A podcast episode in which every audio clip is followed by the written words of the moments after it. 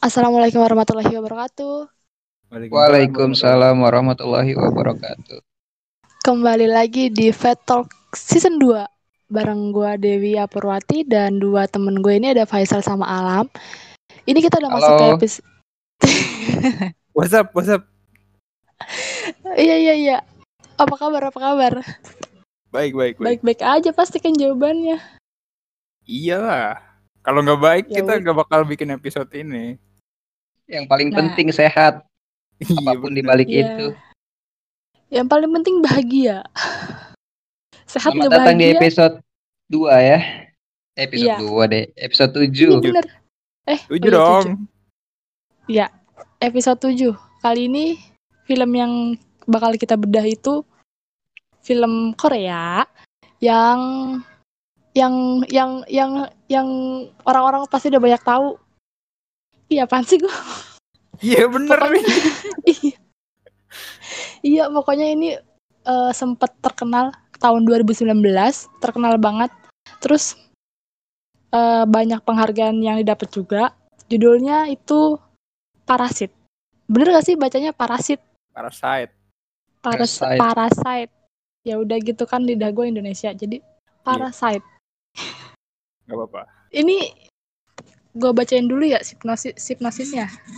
Boleh, boleh. Eh, ini pakai trailer nggak? Gak usah ya. Orang bahasa Korea. Ih, enggak apa Ya udah sih. Oh, pakai aja ya? Ya udah pakai nggak ada- nih? Pakai. Ya udah. Ya, kalau kan siapa tahu kalau orang penggemar Korea ada aja gitu yang ngerti araso-araso kayak gua. Oh gitu. Ya udah benar. Iyalah, Ya udah kita dengerin dulu trailernya. ini dia trailernya.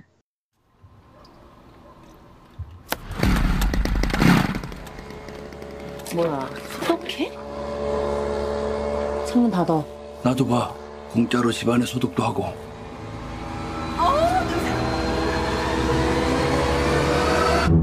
부모님 얼굴도 뵙고 좋더라 건강들 하시고 일거리가 없으셔도 네가 내 대신 얘 과외 선생님 좀 해줘라 영어 대학생인 척하라는 거야? 구라를 좀 치지 뭐 넌 이 좋은 실력으로 왜 미대는 맨날 떨어지냐? 아이씨 죽을래 저는 이게 위조나 범죄라고 생각하지 않아요. 참으로 시적절하다. 부자들이 원래 참 잘 속아. 사모님이 뭐랄까 풀타임으로 수업 어떻게 하시는지 Is it okay with you?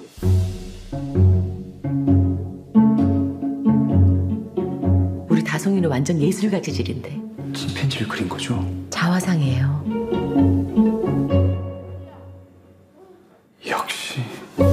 그동안 미술 쌤도 여러 명 바꿔가면서 해봤는데요. 제가 사람 하나가 휙 하고 떠올랐는데. 아 잠깐. 제시카 외동딸 일리노이 시카고. 과선배는 김치모 그는 이사촌.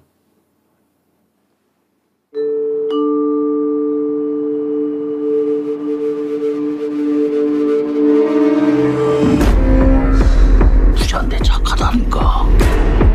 진짜 니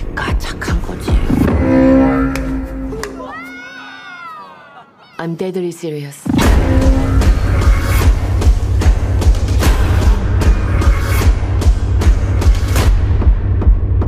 근데 지금 진짜로 이상한 게 뭔 것 같아.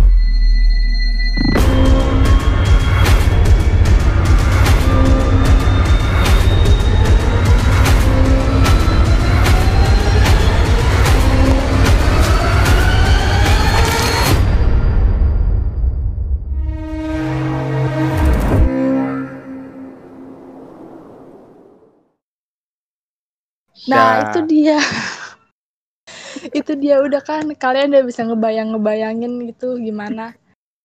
Jadi, eh, film ini distus- disutradarai oleh Bong Joon-ho. Terus pemainnya ada banyak. Ada Song Kang-ho, Lee Sun-kyun, Cho Yoo-jung, Choi Wo-sik, Park Sodam, sama cameo-nya ada pacar gua, Park Seo-joon. Eh, coba lu ngomong dah. Kenapa? Enggak kayak ada gresek-gresek.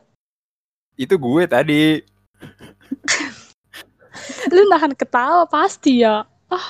Coba lanjutin. Ya udah bacain sinopsisnya. Ya udah gue gue takut gue yang ya udah ulah. Sinopsisnya ini Parasite ini mengisahkan kehidupan keluarga Kim Ki Taek, seorang supir cabutan yang menikah dengan istrinya Chong Suk bersama dua anak mereka yang sudah berusia belasan tahun di sebuah apartemen bawah tanah yang tak layak huni. Mereka semua pengangguran. Untuk memenuhi kebutuhan hidup, mereka menggantungkan diri pada pendapatan kecil dari melipat kotak pizza. Namun suatu hari putra dalam keluarga itu Ki Woo mendapatkan pekerjaan mengajar les yang memungkinkan ia memperoleh pendapatan tetap. Panjang nih. Ya udah. Secara keseluruhan aja. Terus dari situlah permasalahan-permasalahan itu muncul. Dan ini genrenya apa? Nah, Genrenya nggak jelas sih kalau gue. Gak tahu. genrenya itu kalau di sini Apa? komedi thriller Eh, gitu. Oke, Nah, sekarang kita mau- masuk ke bagian pembedahannya. Silakan, Dewi. Iya, gue mau nanya nih sama kalian berdua. Sebelum eh, nonton filmnya, pasti kan kalian ngelihat poster gitu atau atau trailernya ya. Menurut kalian itu ekspektasi kalian terhadap film ini gimana? Ada ekspektasi nggak atau berharap apa gitu sama film ini? Sahaya. Siapa Lam, dulu dulu Lam. Kalau gue sendiri awalnya tahu film Parasite ini tidak sengaja gitu ya. Karena gue dengerin waktu itu lagi dengerin podcast apa? Podcast tapi dia lagi nggak eh, pembahasannya tuh intinya bukan film yang bukan film Parasite ini. Ngebahas yang lain terus eh, ya jadi sebuah obrolan aja gitu kayak eh lu udah nonton Parasite belum? Nah dari situ tuh gue searching gitu kan. Oh eh, Parasite ini nih filmnya kayak gini film Korea gitu kan terus posternya juga nggak asing tuh gue udah pernah lihat beberapa kali eh itu beberapa bulan setelah na- setelah tayang di bioskop deh. Jadi udah ada ininya apa namanya eh digitalnya kan. Gue nonton digitalnya. Terus ya gimana ya ekspektasinya nggak nggak ada apa-apa. Ya cuma kayak mikir ya film Korea lah. Film Korea kan setahu gue tuh eh, roman eh, romance romance gitu kan romance lah. Terus ya semacam itulah. Gue taunya film Korea tuh selama ini kayak gitu terus setelah ya udah gue nonton aja karena waktu itu gabut nonton. Ya awalnya sesuai sama bayangan gue gitu. Oh keluarga eh, miskin gitu kan Eh, tinggalnya di rumah kumuh gitu. Ya bayangan gue ntar bakal ini orang bakal eh, berjuang gitu. Berjuang menjadi orang yang lebih inilah lebih apa lebih layak gitu kan. Gue mikirnya ke situ tuh awalnya. Eh nggak tahunya banyak kejutan-kejutan sampai gue bingung itu genre filmnya apa gue nggak tahu gitu sih kalau gue Sebentar. Nih ya, gue mau ngasih tahu buat orang-orang awam tentang Korea kayak alam. Sebenarnya tuh kayak film atau drama nggak semuanya tentang romance. Udah gitu doang. Maksud tapi emang mu- yang banyak denger tuh kayak tentang cinta-cintaan gitu. Padahal kalau misalkan mau nyari itu film Korea sama drama tuh keren-keren. Gitu udah mau tahu itu aja. Takutnya nanti orang apaan sih nonton Korea? Apaan sih nonton Korea? Belum tahu aja lu jajalin satu. Ntar ketagihan. iya maksudnya yang ditonjolkan maksudnya orang secara umum gitu secara umum yang kita tahu tuh Korea kayak gitu selama ini Iya. Korea Selatan ya walaupun gue Iya. akhirnya tahu kan ternyata filmnya Bong Joon Ho juga tuh yang yang yang monster-monster itu deh lu tahu nggak The The host, Host, the host. The Host, The Host. Nah, itu itu kan pernah tayang di TV juga tuh. Ternyata ya sebagus itu itu 2006 loh kalau nggak salah filmnya. Nah, itu dia. Coba kalau Isal gimana, Sal? Kalau gua, gua tahu film ini ya pertama dari internet gitu kan dari Twitter. Sempat rame kan, gue pikir apaan sih, kenapa sih bisa serame itu? Awalnya emang nggak tertarik sampai udah lewat, udah habis di bioskop gitu kan ya. Terus yang bikin gue penasaran adalah katanya sutradaranya salah satu sutradara terbaik di Korea membuat film ini kan. Gue carilah karya-karya dari sutradara ini yang lain gitu kan? Dan ternyata emang hampir semua filmnya disukain sama orang-orang yang penggila film juga gitu. Jadi ya udah mau nggak mau nih kalau udah begini eh, gua tonton gitu kan? Dan ternyata emang salah satu jenis film yang menurut gua penulisan skenario-nya rapih banget. Walaupun emang ada beberapa bagian yang jadi apa ya? Jadi lubang lah istilahnya jadi kecatatan sendiri dalam filmnya tapi tertutupi oleh kerapihan filmnya itu sendiri sih. Mulai dari aktor dan apa ya? Menurut gue salah satu cerita yang ide ceritanya original sih. Belum pernah gue nonton film tentang kayak begini sebelumnya gitu. Iya, eh, ceritanya terbaru kan ya, nggak nggak monoton tentang itu itu aja gitu. Terus Ya, menurut belum ada yang sebelumnya lah gitu sebelumnya belum ada yang tipe kayak gini Iya. Maksudnya baru banget gitu lah. Terus menurut menurut kalian nih eh apa yang paling menarik deh? Entah dari tokohnya atau ceritanya atau mungkin bisa jelasin gimana gimana nya? Ih Dewi males banget gali pertanyaan Ah, gue bingung. Ih, alam tuh bisa gak sih bahasnya se- setelah itu gitu. Jangan pas lagi ini. Lu capek sendiri ntar ngeditnya. Enggak gue edit. Udah. Coba Lam, kalau dari kalau dari lu dulu apa Lam? Oh, ya. Yang bikin lu suka atau tertarik dengan film ini? Eh, ini tuh filmnya semenarik itu sampai sempat ditayangin ulang lagi kan ya di bioskop. Iya, sampai ditayangkan setelah menang apa sih? Oscar. Eh, iya, jadi ya luar biasa gitu. Ini sih plot plot twist plot twistnya di dalam film ini tuh nggak bener-bener nggak ketebak gitu kan. Yang Tapi kenapa?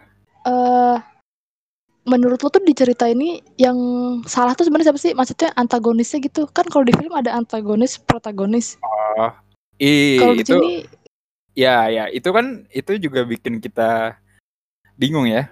Jadi iya. kita kita di gitu. pihak yang mana sih? Di sini kan ada tiga pihak ya. Heeh.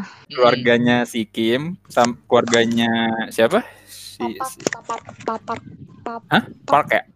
Park, iya. Keluarga bos aja kita sebutnya keluarga bos. Iya iya. Ya, bos. Sama si asisten rumah tangga itu. Mm. Iya, iya, iya. Nah itu yang bikin gimana ya? Gue tuh nggak nggak memihak sa- salah satu pihak pun gitu karena mereka kayak ada salahnya juga, ada bener juga gitu. Iya sih, maksudnya mereka semua punya kesalahan gitu. Jadi emang Menurut ide gua- ceritanya tuh bener-bener Iya, eh, mencerminkan kehidupan sebenarnya gitu kan. Orang nggak ada yang bener-bener baik gitu. Kenapa jadi salah tadi mau sisi ngomong apa? sisi apa ya karakternya tuh semuanya abu-abu gitu nggak ada yang beneran putih nggak ada yang beneran hitam jadi kita sebagai penonton bingung mau memihak ke siapa dan jadinya terikat semua dengan semua karakternya gitu Iya. Tapi eh gue tahu nih si adiknya itu adanya Kijung ya. Si Iya, Kijung cewek. tuh kan Jessica dia Jessica Iya Jessica. itu kan dia endingnya ini kan meninggal. Itu gue kayak ngerasa, aduh se- sebenarnya dia nggak bersalah banget sih, tapi dia malah jadi yang kena. Gue kayak menyayangkan dia. Hmm. Padahal sebenarnya nggak ngaruh juga. Cuman gue kayak kenapa harus dia sih yang mati? Nah, Sebenarnya kalau kita coba runut dari awal gitu ya, eh, semuanya tuh digambarkan dengan jelas gitu dari adegan awal di mana si Kevin nyari wifi itu udah menggambarkan sebuah parasite banget bagi kehidupan sosial gitu kan. oh iya bener. Iya, iya, iya, iya. Terus kayak waktu bokapnya ngelipetin kotak pizza asal-asalan tuh, yang sambil ada Iya. fogging nyamuk. Itu lucu banget. kayak di awal tuh udah digambarkan dengan jelas bahwa memang ada kesenjangan sosial yang ingin disampaikan di film ini gitu. Nah, itu eh, berhubung dengan apa kesenjangan sosial tadi, ada fun fact-nya kalau sutradara dari film ini, Bong Joon Ho itu jurusan sosiologi loh. Apa ada hubungannya nggak sama ide cerita dia? Jurusan apa? Sosiologi. Sosiologi. Oh, Sosiologi itu ilmu Iya sih kemasyarakatan. Iya, maksudnya jadi kayak eh apa ya? Jadi jadi jadi latar belakang dia membuat film ini gitu. Iya bisa jadi. kayak kan ber- berasa banget tuh eh, kontrasnya kan kerasa banget eh, kit- ketika kita ngelihat keluarganya si Kim sama keluarganya si bos tadi kan Iya.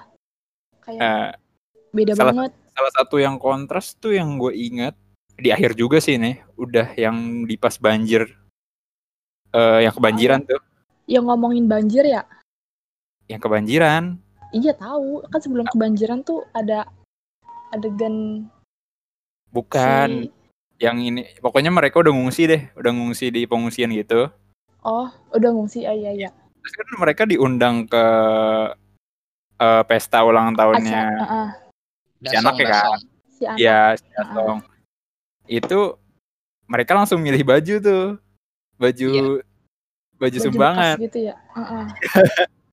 tapi di di di rumahnya si bosnya si keluarga Pak itu mereka si ibunya aja milih baju buat diri diri sendiri tuh pilihannya ada bejibun gitu kan di lemarinya di wardrobe-nya tuh Oh, yang Sementara pas di- lagi make abis make up ya.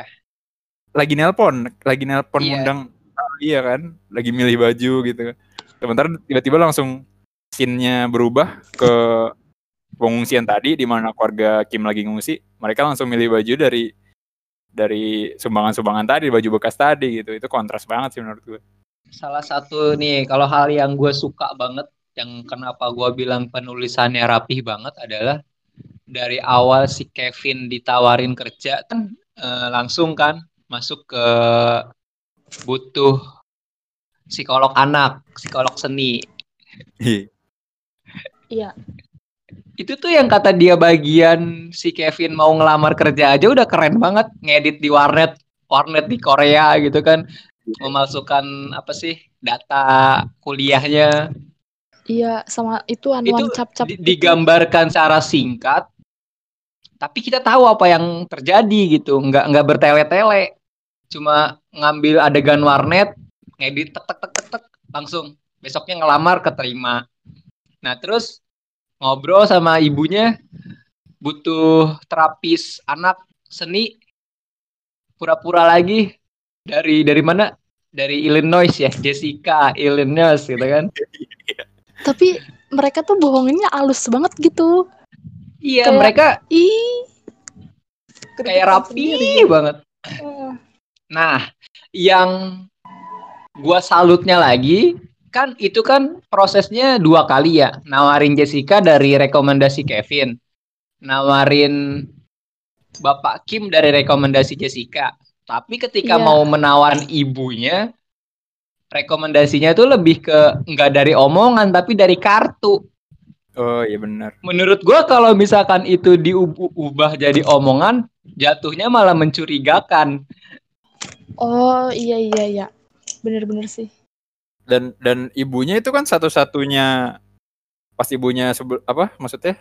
Yang yang ngasih kartu itu kan ke bapaknya kan ke si tuan pak kan. Se- sementara tiga lainnya itu mereka dari ibunya. Heeh. jadi satu-satunya yang eh, di di apa namanya yang nerima rekomendasi yang dari si bapaknya tuh cuma si siapa namanya? Lupa gua si Miss- Mrs. Kim Mrs. Kim itu kan si ibu Kim itu kan Nah, yang bagian gue suka banget nih pas mau ngerekomendasiin bapaknya. Mereka pura-pura jadi orang kaya terus pergi ke showroom mobil, belajarin Iya. mobil BMW. Kata gue rapih banget. Niat banget gitu loh maksudnya kayak gue aja kayaknya bakal ketipu deh. tapi jadi kan terlepas dari semua kelicikan dan ide-ide mereka itu mereka sebenarnya berbakat kan nggak harus melakukan itu gitu mereka punya bakat masing-masing sebenarnya Nah, itu dia maksudnya mereka pengangguran tapi mereka punya bakat. Ya, Punya luar ibaratnya-. Kayak yang bapaknya nyupir udah 30 tahun. Terus kenapa nggak berusaha buat nyari aja gitu? Kan sambil nyari kan dia ngakalin wifi tuh. Emang gak ada lowongan kerja nyupir? Emang Iya, dia nggak gua- punya channel gitu? Gue nggak tahu sih ya di Korea Selatan kondisinya gimana gitu untuk untuk lapangan kerja Sebenarnya mah bakatnya ada. Cuma karena si Kevin pada dasarnya bukan mahasiswa, jadi kan itu yang sulit kalau menurut gue. si Kevin sama Jessica kan nggak kuliah. Kayaknya salah satu penyebab mereka sulit dapat kerjanya itu sampai mereka harus memalsukan identitas mereka gitu sih kalau menurut gue. Eh, dan Kalau- ibunya atlet gue. Iya enggak kalau kalau anaknya mantan wajar. atlet. Atlet ibunya. Kalau anaknya ya udah nggak masalah dah misalnya lulusan SMA gitu Iya. susah nyari kerja. Tapi kan kayak buat suami istri itu bapaknya itu nggak mungkin kan lu dari anak masih kecil sampai anak udah lulus SMA masih aja miskin gitu maksud nggak ada perubahan masa kayak stuck di situ aja sih Emang latar emang latar belakangnya nggak dikasih tahu sih. Cuma si Kevin pernah bilang ke temennya yang datang yang bawa batu itu kan, eh, percuma punya keluarga bahagia tapi orang nganggur gitu. terus tadi gue mau nanya apa lu mau nanya lagi dong ke gue gantian Nah, eh, kalau dari gua kan film ini tuh dipenuhi oleh plot twist ya. Menurut kalian tuh plot twist paling yang paling wah gitu di, di film ini tuh yang mana? Bagian yang Ini ada orang oh, ya dah yang ada orang suaminya si si ini si pembantu lama. Itu tuh yang dia pertama mohon-mohon minta masuk ada yang ketinggalan. Gue pikir apaan ternyata suaminya ketinggalan. Itu dia. Iya, iya. ya kan? Itu dia berapa lama sih? 10, 10 tahun ya? Eh Empat, empat tahun. udah lama banget. Empat tahun. Em, pokoknya pokoknya udah segitulah empat tahun dia di bawah tanah situ Iya. di bunker. itu yang bikin ini kaget gue empat tahun gak keluar di lockdown Keluar sebenarnya sampai Cari makan doang. doang tapi Kan dia komen, apa, eh, apa komplain gitu kan. Iya nih udah berapa hari kagak bisa dibuka lemari nyangkut. Emang itu sejam pertama buat gue film menyenangkan banget sih. Sampai di akhirnya mereka lagi pesta-pesta terus ada pembantunya itu balik lagi, itu langsung berubah banget moodnya. Mulai dari lagu, pengambilan gambar, Ini yang pestanya si Dason. iya tapi? Iya pestanya si Dason kan? Iya, tapi menurut lu ini trailernya bikin ini nggak? Maksudnya trailernya ada adegan-adegan kayak gitunya? Kan itu tuh benar-benar kayak yang ngejedotin kepala ke in anuan itu apa sih namanya tembok gitu. Kenapa? Terus yang diseret-seret itu menurut gue mengerikan sih. ya iya sih bikin shock juga sih sebenarnya karena eh, pembangunan suasana di suasana di awalnya tuh nggak gitu. Gue expect itu kayak film-film Thailand sebenarnya Thailand yang kayak orang terpuruk terus mereka jadi apa punya bisnis apa gimana gitu terjadi kaya perjuangan dari awal gitu gue mikirnya kayak gitu di akhirnya nggak taunya ya gitu deh tadi gimana sal kalau lu yang plot twist paling wahnya bagian paling wahnya. Mana ya? yang plot twist yang bikin lu kaget banget nih. Ya itu sih, kalau bapaknya masuk ke bawah, Oh sama kayak Dewi. bener bener-bener nggak ketebak. Kirain mah ya udah bakal kabur jauh aja gitu kan. Oh bapaknya oh oh iya iya iya iya. Iya. Bapaknya kan masuk ke bawah kan Iya, lewat iya, iya. lewat lewat bagasi eh lewat garasi secepat itu gitu mikirnya dia ya udah gua ke bawah aja gitu gua bakal tinggal di sini gitu. Terus itu yang lampu kedap-kedip dah. Itu tandanya apa sih? Lampu kedap-kedip Sandy Morse. Sandi Morse itu Iya. Sandi Morse. Ya, nah itu tahu. itu jadi pertanyaan juga sih bagi gua karena pas yang di scene di mana si si si siapa namanya pembantu apa namanya asisten rumah tangga yang pertama diikat tuh yang dia pingsan kan di dikunciin sama suaminya di bawah kan suaminya tuh jedot-jedotin kepala kan Iya. ke ke tombol lampunya kan Heeh. Nah itu kan si si Dasonnya tuh ngeliat dia terus langsung nerjemahin kalau itu artinya help gitu kan minta tolong. Iya. Tapi di situ yang jadi pertanyaan buat gue karena ya udah udah gitu doang nggak nggak si Dason nggak ngapa-ngapain. Paling nggak ngomong ke bapaknya kayak sebenarnya- "Pak, itu udah apa? sebenarnya si Dasong itu ngerti tahu dari mulai dia nyiumin baju pembantu baru sama supir itu baunya Iya. sama Iya. nah gitu nah tapi salah satu bagian yang gue suka juga itu hampir ketahuannya beberapa kali ada adegan hampir ketahuan cuma kayak langsung dibelokin gitu Iya iya. kayak waktu adegan pertamanya tuh yang waktu hampir ketahuannya pasti Kevin bawa Jessica. Si anak ceweknya nanya kan "E, kamu kenal Jessica mana? Gitu kan. Terus si Kevinnya kayak udah panik gitu. "E, dia pacar kamu ya? Kayak langsung turun Eh. lagi tensinya gitu. Terus yang hampir ketahuan kedua tuh yang si Dasong nyium-nyium bau itu udah hampir banget ketahuan Sampai masa harus nyuci pakai sabun yang beda-beda? Ya gini lah yang lampu nyala tiba-tiba. Tapi salah satu bentuk ironi yang tergambar jelas di film ini yaitu lampu otomatis itu. Sekeluarga ngira itu lampu pakai sensor. Iya bener. Padahal itu lampu pencet. dinyalain dinyalain manual gitu. Itu yang bapaknya apa namanya yang yang yang sekeluarga ngumpet di bawah meja kan. Terus kan mereka kabur tuh. Terus Mm-mm. bap- bapaknya ngerangkak gitu kan. Nah pas udah mau deket tangga, tiba-tiba si Dason nyalain lampu ya. Iya. Terus bapaknya diem. itu juga hampir ketahuan. Itu paling menegangkan sih bagi gue yang itu. Taunya lolos. Buat gua bagian yang merusak ceritanya itu sendiri waktu mereka habis dari rumahnya mereka sendiri kebanjiran pas di pengungsian HP-nya masih kondisi bagus. Nggak habis HP-nya nggak ya. kenapa-napa. HP-nya nggak Oh. basah. Itu menurut habis. ngerusak sih, iya. Oh plot hole di situ ya. Gue mau merhatiin sih. Iya. Kalau dari karakter kayak kalau kalau kita ngomongin tiga pihak yang ada di film ini sebenarnya yang paling innocent tuh ini si keluarga orang kayanya ini kan mereka tuh sebenarnya baik tuh Baik, tapi rada gimana ya? Iya polos gampang dikibulin apalagi ibunya Iya, Mas. Mm-mm, maksudnya Ibunya Kayak- naif. iya apa namanya eh eh apa na- waktu si si siapa namanya yang anak cowoknya yang mau ngelamar pertama Kevin. ibu Iya, si Kevin. Iya si Kevin kan nyerahin eh, udah nyiapin sertifikat segala macam gitu. Enggak perlu nggak perlu gue percaya pokoknya lu kan rekomendasi dari sini gitu. Pokoknya saya percaya sama rekomendasi-rekomendasi gitu. Gak usah dilihat dulu.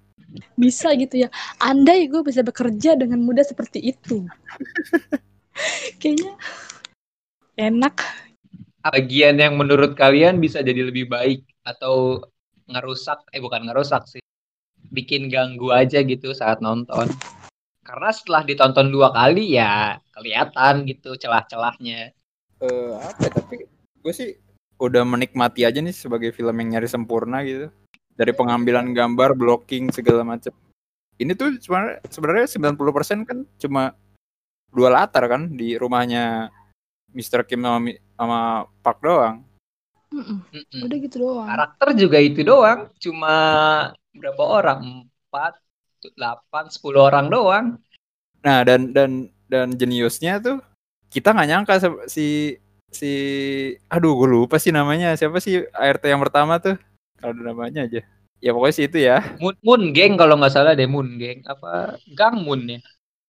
ya pokoknya sih. tahu gue juga lupa. ya susah Pembantu nama pertama. Korea sih.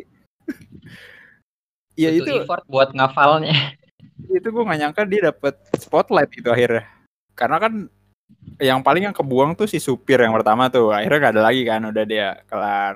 Terus eh, pas dipecat yang yang si si ART yang pertama itu gue pikir ya udah dia pulang itu ternyata dia balik lagi dan dan dia dapat spotlight di di scene scene terakhir gitu dari ceritanya jadi setiap karakternya tuh dalam Pembagian karakternya menurut gua nggak ada yang berat sebelah juga sih ya. Setiap karakter punya peran pentingnya masing-masing. nah Tiap iya apa sih? Tiap grup sih. Ini kalau menurut gua lebih ke grup ya. Hmm. Grup keluarga satu, grup keluarga bos sama grup ART lama kan saling saling berlomba untuk melindungi diri mereka masing-masing. Gue awalnya juga mikir gitu. Kayak Park Sodam sama Choi Woo-sik nih. Peran utamanya. Gue kan taunya dari itu ya. Eh pas ke sini-sini dia kayak nggak nonjol gitu biasa aja. Terus oh oh dia cuman kayak gini doang. Oh ya udah ya udah. Sama ini satu lagi tuh gue inget adegan-adegan yang ganggu. Anak cewek si bos kuat gendong si Kevin. oh iya benar Kaget dong gue. Kok kuat gitu kan. apa si Kevin kurus banget kali Tapi kan ceweknya juga kecil ya. Iya sih. Yang menarik tuh waktu film ini tayang tuh eh, Bong Joon Ho tuh nge-warning ini banget di sosial media di tempat-tempat lain itu kalau jangan spoiler gitu lah. Se- sampai segitunya gitu kan. Bu- buat film yang yang nggak nggak kayak Avengers lah waktu Avengers kan juga ramai banget ya Endgame tuh don't spoil Endgame don't spoil Endgame tapi ternyata tuh emang ada surprise gitu di dalam sini tuh bahkan surprise-nya luar biasa menurut gue Yang mana? Iya, maksudnya film ini Iya. tuh nggak boleh di, di spoiler sama sekali, benar-benar harus eh, Hmm. kayak ya nonton aja menikmati gitu. Gue tuh waktu nonton juga nggak nggak nonton trailer, nggak nggak baca sinopsis, benar-benar nggak tahu ini film apa. Tapi ya hasilnya gitu luar biasa banget. Dan Bung Joon Ho ini kita ngomongin sutradaranya, salah satu sutradara yang make satu aktor untuk semua filmnya, hampir semua filmnya. Aktor yang Siapa? bapak-bapak itu, Pak Kim. Pak Iya, Kim itu udah Oh. hampir di semua film itu di, dia. di The Host ada kan ya salah? Iya itu pemeran utamanya juga. Host.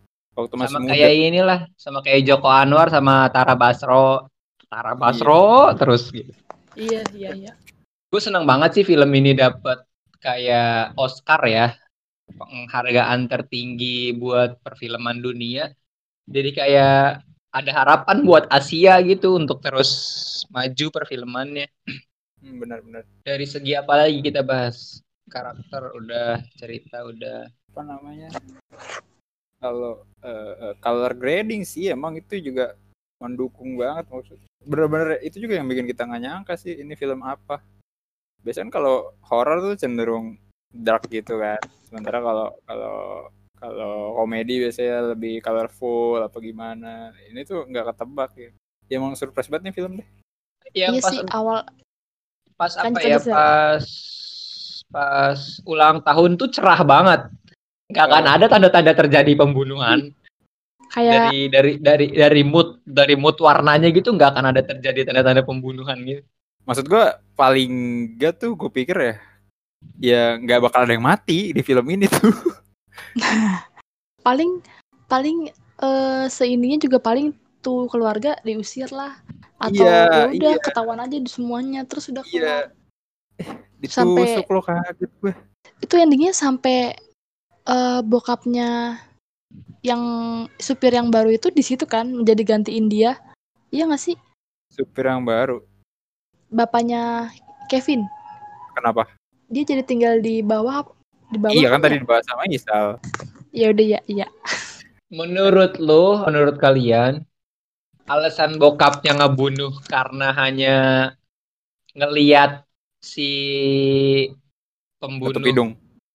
itu nutup hidung mas logis gak Enggak. sama ini sama adegan sama adegan waktu mereka ngumpet di kolong meja kan dikatain Ya. bau juga kan sama ini banyak sebenarnya Di pemicunya lah mobil, di mobil, di mobil yang pas Sama si ibunya, ibunya di mobil kan habis belanja itu jadi oh kayak iya, udah iya, kalian- iya. tersingkap cukup lama strong nggak alasannya Cukup sih menurut gue. karena nggak terima Cukup ya. jadi kayak gitu ya Iya.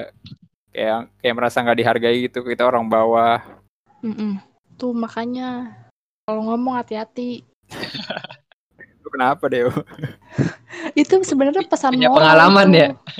enggak itu sebenarnya pesan moral jagalah ucapanmu ih apa sih gua Mulutmu harimaumu. Di di akhir pun kita nggak berhenti sampai di situ ternyata. Apa namanya pas lagi eh si Kevin kelihatan berjuang gitu berusaha keras nulis surat ke bapaknya kan setelah melihat sandi Morse itu kan kalau ternyata dia ada di bawah di basement selama ini gitu. Akhirnya sih eh, ada ada adegan di mana si Kevin tuh udah beli rumah berhasil beli rumah itu. Iya. Eh, ternyata belum terjadi. Itu masih hayalan. Kayak hayalan. Saya tertipu lagi itu kan? Iya gue juga gitu. mi- Wah, mimpi gila. itu ya. Tapi, cepet banget sih udah kayak aja dia berjuangnya mah Iya. terus tau-tau lah itu hanya Iya, terus, hayalan uh, guys. Tiba-tiba si Kevin di akhir kalimatnya sampai saat itu terjadi tunggulah saat itu tiba. Ya ternyata belum kejadian. Di prank di prank. Banyak pranknya nih film nih. Ah, sama ini sih gue sempat baca tuh. Menurut lu eh ketika orang tuanya tahu bahwa si Dasong ngelihat sosok yang menyeramkan itu, kenapa mereka nggak meriksa ke bawah? Karena mereka nggak percaya Dasong atau karena mereka nggak tahu kalau di situ ada bunker? Dua-duanya lah. Kata gue karena nggak percaya Dasong. Soalnya kan dia kayak psikologisnya Terganggu, dianggap Iya. terganggu. Heeh. Terus kayak ngapain sih percaya ibaratnya tuh kayak mau mau nggak percaya sama ini tapi anak sendiri tapi udahlah nggak usah percaya aja tapi katanya baik-baik padahal mah kalau misalkan kita berusaha untuk ngertiin anak ya Iya, selain itu emang gak tahu ada bunker kan di bawah. emang nggak tahu ya Kalau feeling gua karena si pembantu pertama pernah bilang bahwa arsitek rumah itu malu dengan Iya. bunkernya, jadi bunker itu ditutup kan, bunker kan ditutup lemari.